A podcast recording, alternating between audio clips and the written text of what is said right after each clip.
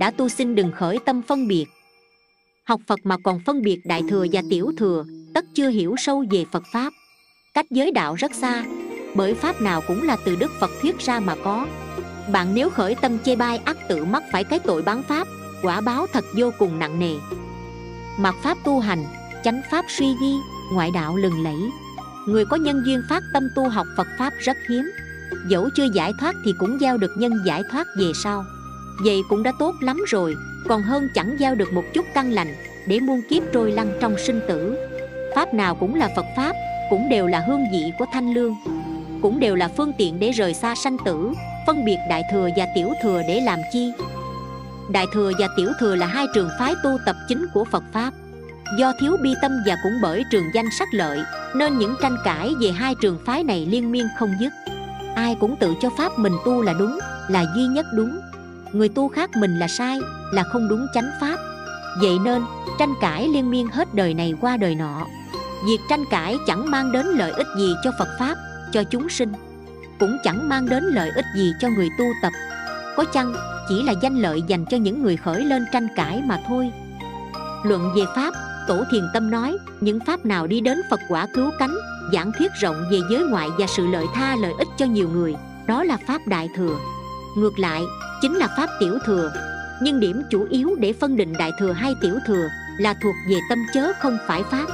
Nếu dùng pháp tiểu thừa hoàng quá làm phương tiện để dẫn đến phật quả, thì đó chính là đại thừa. Bậc tổ sư đại triệt đại ngộ, kết luận đơn giản vậy thôi, nhưng người ta không muốn hiểu. Phân biệt đại thừa và tiểu thừa để làm gì? Bạn muốn tu pháp nào thì cứ tu, miễn lợi người lợi mình, miễn giải thoát là được. Đúng sai làm gì? Để thời gian mà tu có phải tốt hơn không? Khi giới hạnh chưa tinh nghiêm, tâm còn chưa rỗng rang thì đừng khởi phân biệt tiểu hay đại. Chẳng mang đến ích lợi gì cho mình và cũng không có ích cho tha nhân.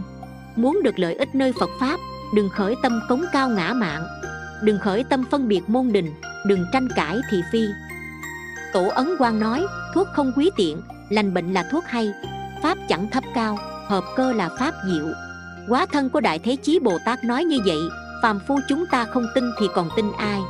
Sao còn khởi tâm phân biệt đại thừa với tiểu thừa để làm chi? Tuệ tâm của anh bạn tại gia, ngày ăn một bữa, tu hành tinh tấn. Anh trì chú lăng nghiêm trong 9 năm ròng rã. Nhờ đó, trí tuệ và một số khả năng khác được khai mở. Tôi rất ngưỡng mộ anh vì biết anh chân thật tu trì và cũng biết rằng, chỉ thuộc được chú lăng nghiêm thôi, người căng tánh nhanh nhạy cũng phải mất 6 tháng. Một hôm nhân lúc trà dư anh hỏi, chú hiểu đại thừa và tiểu thừa thế nào? Thiền và tịnh có khác nhau không? Tôi buộc miệng đáp, em chẳng thấy có gì khác nhau cả. Anh mỉm cười chẳng nói gì thêm. Chưa một lần tôi thấy anh luận pháp với người. Anh bảo, chỉ cần thấy có người tu học phật là vui rồi, còn họ tu pháp nào cũng được. Người chân thật tu trì luôn đơn giản như thế đấy. Đến bây giờ anh em vẫn chơi thân, vẫn quý trọng nhau. Anh trì chú còn tôi vẫn niệm phật nào có sao đâu. Sau này khi hiểu thêm được đôi chút về phật pháp, tôi vẫn thấy thiền và tịnh vốn chẳng khác gì nhau.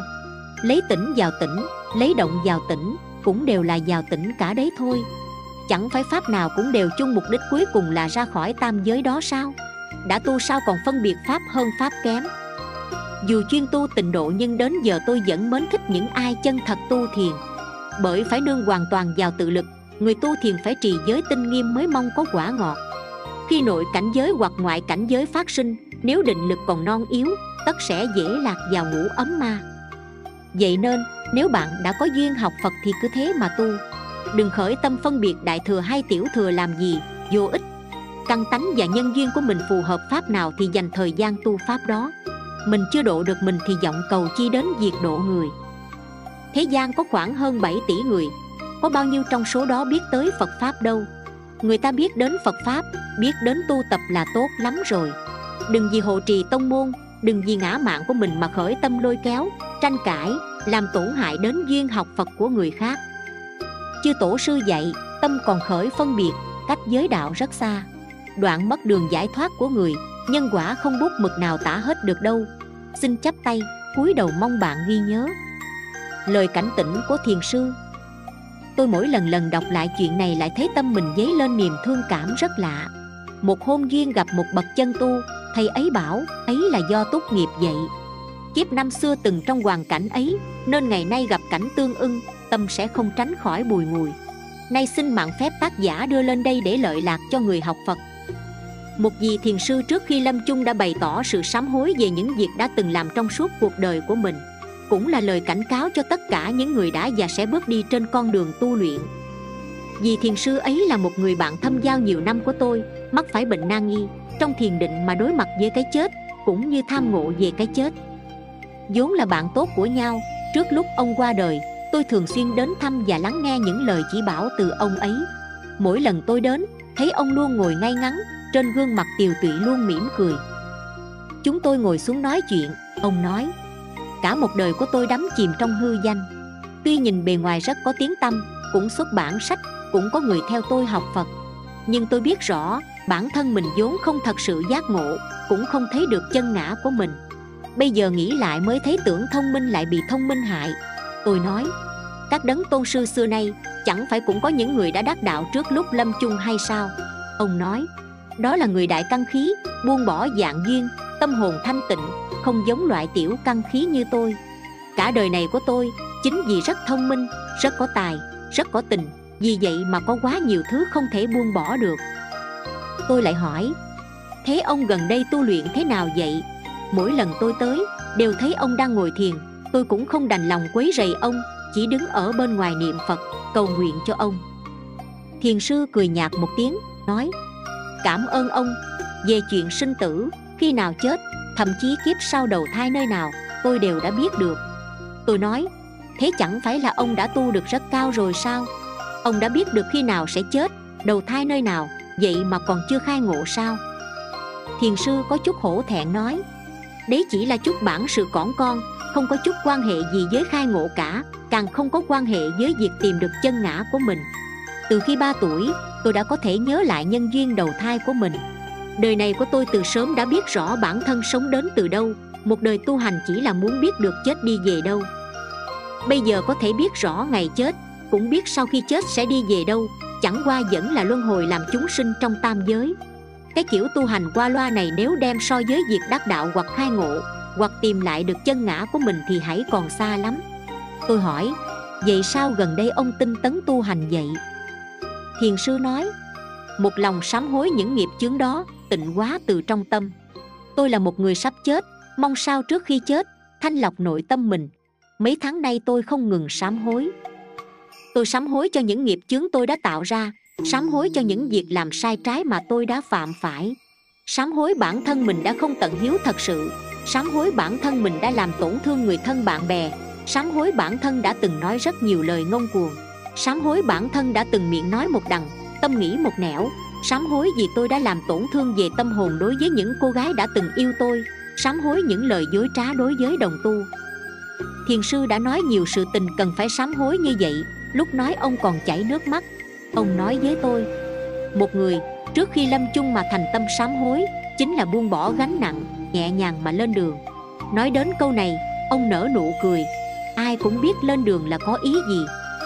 Ông muốn tôi tìm một cái thao bằng sắt thật lớn rồi mang những bản thảo trong suốt một đời của ông cao chừng một mét, đốt trước mặt ông.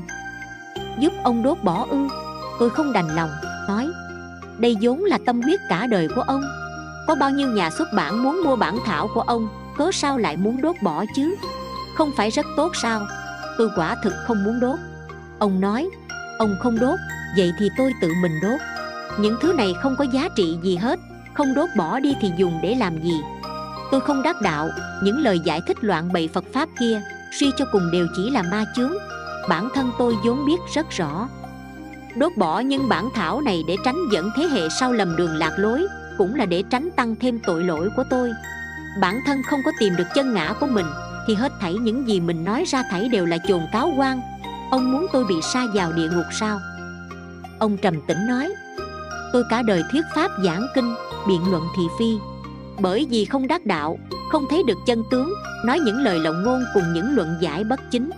Giờ đây, báo ứng tại thân, mắc bệnh tại khoang miệng, thực quản dạ dày. Mặt của ông càng ngày càng gầy gò, bởi vì ngồi thiền nên tinh thần vẫn còn đỡ một chút. Tôi cùng với ông đốt từng quyển từng quyển sách một, gồm cả nhật ký của ông, khá nhiều được dùng bút lông vi, chữ viết vô cùng ngay ngắn. Nhìn dáng vẻ điềm tĩnh và thoát tục của ông tôi rất cảm động cũng muốn trước khi tôi chết, sẽ giống như ông, đốt hết tất cả nhật ký, bản thảo của mình, không lưu giữ những thứ tạp nham, hoàn toàn sạch sẽ, không một chút lo lắng mà rời đi. Tâm tư của tôi vừa động, ông cười, nói, đừng học theo tôi, học tôi không có tiền đồ gì cả. Nhiều lần tôi đến, thiền sư đều nói là đang sám hối nghiệp chướng, sám hối tội lỗi trong quá khứ. Ông nói với tôi, khẩu nghiệp là điều khó sám hối nhất. Trong một đời này, tôi giảng kinh thuyết pháp miệng nói ra những lời sằng bậy, nói những điều không phải về người khác, khẩu nghiệp chất cao như núi. Ông thở dài, cho dù khẩu nghiệp sâu nặng, tôi vẫn là muốn sám hối cho hết để cái chết được thanh thản. Xem ra, tôi còn phải chết muộn hơn một tháng so với dự tính trước đó. Một tháng này chuyên dùng vào việc sám hối khẩu nghiệp. Những người tu đạo học phật chỉ nói thôi cũng là tạo nghiệp. Huống chi tôi tạo khẩu nghiệp, nói lời không phải, tranh giành đúng sai, nói chuyện không chính đáng không biết một tháng này có đủ để sám hối không? Chờ tôi sám hối xong rồi, chính là ngày mà tôi sẽ rời đi. Ông vừa là người bạn, vừa là người thầy trong nhiều năm của tôi nên tôi rất buồn, hỏi ông. Ông phải đi rồi, ông có lời khuyên hay cảnh cáo sau cùng gì dành cho tôi không? Thiền sư nói, tôi biết con đường tương lai của ông, nhưng không thể nói ra được. Nếu như nói ra thì chính là hại ông vậy con đường tương lai ở trong lòng của ông, nếu như vào mỗi buổi tối ông có thể tĩnh tọa, nhìn vào trong tâm mình, thì cũng sẽ biết được thôi. Kinh nghiệm trong một đời này của tôi, có thể nói cho ông hay, chính là nếu như bản thân không có đắc đạo, không có khai ngộ, không có thấy được chân ngã của mình thì quyết không được làm thầy người ta. Làm thầy người ta thì sẽ hại người ta, dẫn người ta đi sai lệch thì cũng chính là làm hại sinh mệnh người đó, quả báo thật nặng nề. Báo ứng của tôi chính ở trước mắt ông đây, vì vậy quyết không được làm thầy người ta. Thứ hai, nếu như ông đã khai ngộ, tìm lại được chân ngã của mình rồi, thì vẫn cần phải giữ vững chuyện tu hành. Sau khi tu được cao rồi thì mới bước ra hoàng dương phật pháp.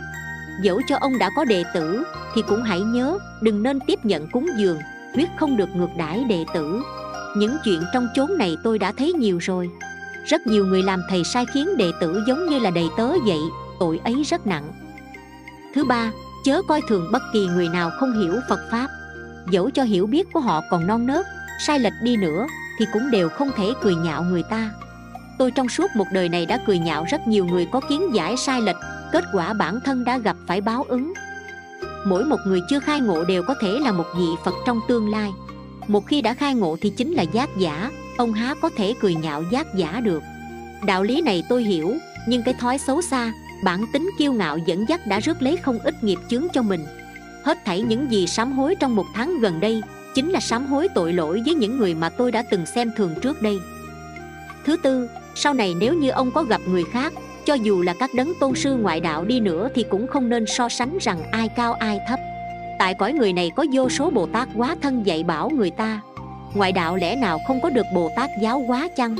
Không nên mang theo cái tâm phân biệt và thành kiến ông hãy một lòng lắng nghe, nhìn vào bên trong mình, trí huệ bên trong sẽ tự sinh ra, sinh mãi không ngừng. Bản thân tôi trước đây rất thích tranh luận, rất thích tranh đấu với người ta, lấy ngòi bút làm vũ khí, kết quả bản thân mắc phải ung thư dòm họng, ung thư thực quản. Tội nghiệp quả thật là sâu nặng thay. Miệng ông đang nói, còn nước mắt thì không ngừng rơi. Đó chính là những giọt nước mắt ân hận, giọt nước mắt thức tỉnh, cũng là những giọt nước mắt khuyên răng ông nhìn tôi, đã nhớ chưa? Tôi nói, nhớ rồi. Trong 10 năm nay tôi cũng có một chút hư danh. Đôi lúc cũng có một số người tìm đến bái tôi làm thầy. Nhưng tôi nhớ kỹ lời dạy của thiền sư, trước giờ chưa từng nhận qua đồ đệ. Có người quỳ xuống dập đầu bái lại tôi tôi cũng dội vàng quỳ xuống dập đầu bái lại lại. Đây đều là những lời dạy bảo của thiền sư ấy. Một tháng sau, ông nói, tôi phải đi rồi, vẫn là chuyển sinh ở vùng tây bắc. Dùng đó tuy nghèo, nhưng con người thật thà chất phát gốc rễ của tâm linh phật, đạo rất sâu. Không giống như người giang nam, dùng phật, đạo để kiếm tiền, cũng không giống như những người đông bắc, thực chất bên trong vốn không hề tôn kính phật. Tôi chuyển sinh vào vùng tây bắc, nếu như hai anh em chúng ta có duyên 30 năm sau, còn có thể gặp lại. Khi ấy ông là anh cả, tôi là em trai, ông cần phải giúp tôi đấy nhé. Chúng tôi đều cười. Tôi nói khi tôi học thiền với ông không có thăng tiến, ông đã từng đá tôi. Lúc đó cũng là lúc tôi phải đá lại ông rồi. Ông nói, nếu được thì hãy cứ đá mạnh một chút. Mong sao dưới một cú đá này, tôi sẽ khai ngộ ngay lúc đó. Ông thật sự đã ra đi vào đúng cái ngày ông nhận định, nhục thể được quả tán. Tôi lấy một chút tro cốt của ông mang theo lúc chuyển nhà. Có một năm, tôi phát hiện cái cây mọc ngoài cửa sổ lại chính là cây hải đường. Cây thu hải đường lúc này mới đột nhiên nhớ lại bài thơ trước lúc lâm chung của ông. Hải đường phong quá thiền hồn hương, mênh mông thanh thiên thị cố hương. Trở lại cầu đạo đạo còn đâu? An khang phúc thọ chẳng mong cầu. Tôi bỗng nhiên ngộ ra, liền đem số tro cốt của ông rải xuống dưới cây hải đường bên ngoài cửa sổ. Trước đây chỗ đó vốn có cây thông, trồng được hai năm, do công việc của tiểu khu nên đã dời chuyển cây thông đi chỗ khác, trồng cây hải đường vào đó được khoảng 5 năm, vào mùa hè, hải đường rậm lá, có vô số ghe sầu ca hát dưới tán lá.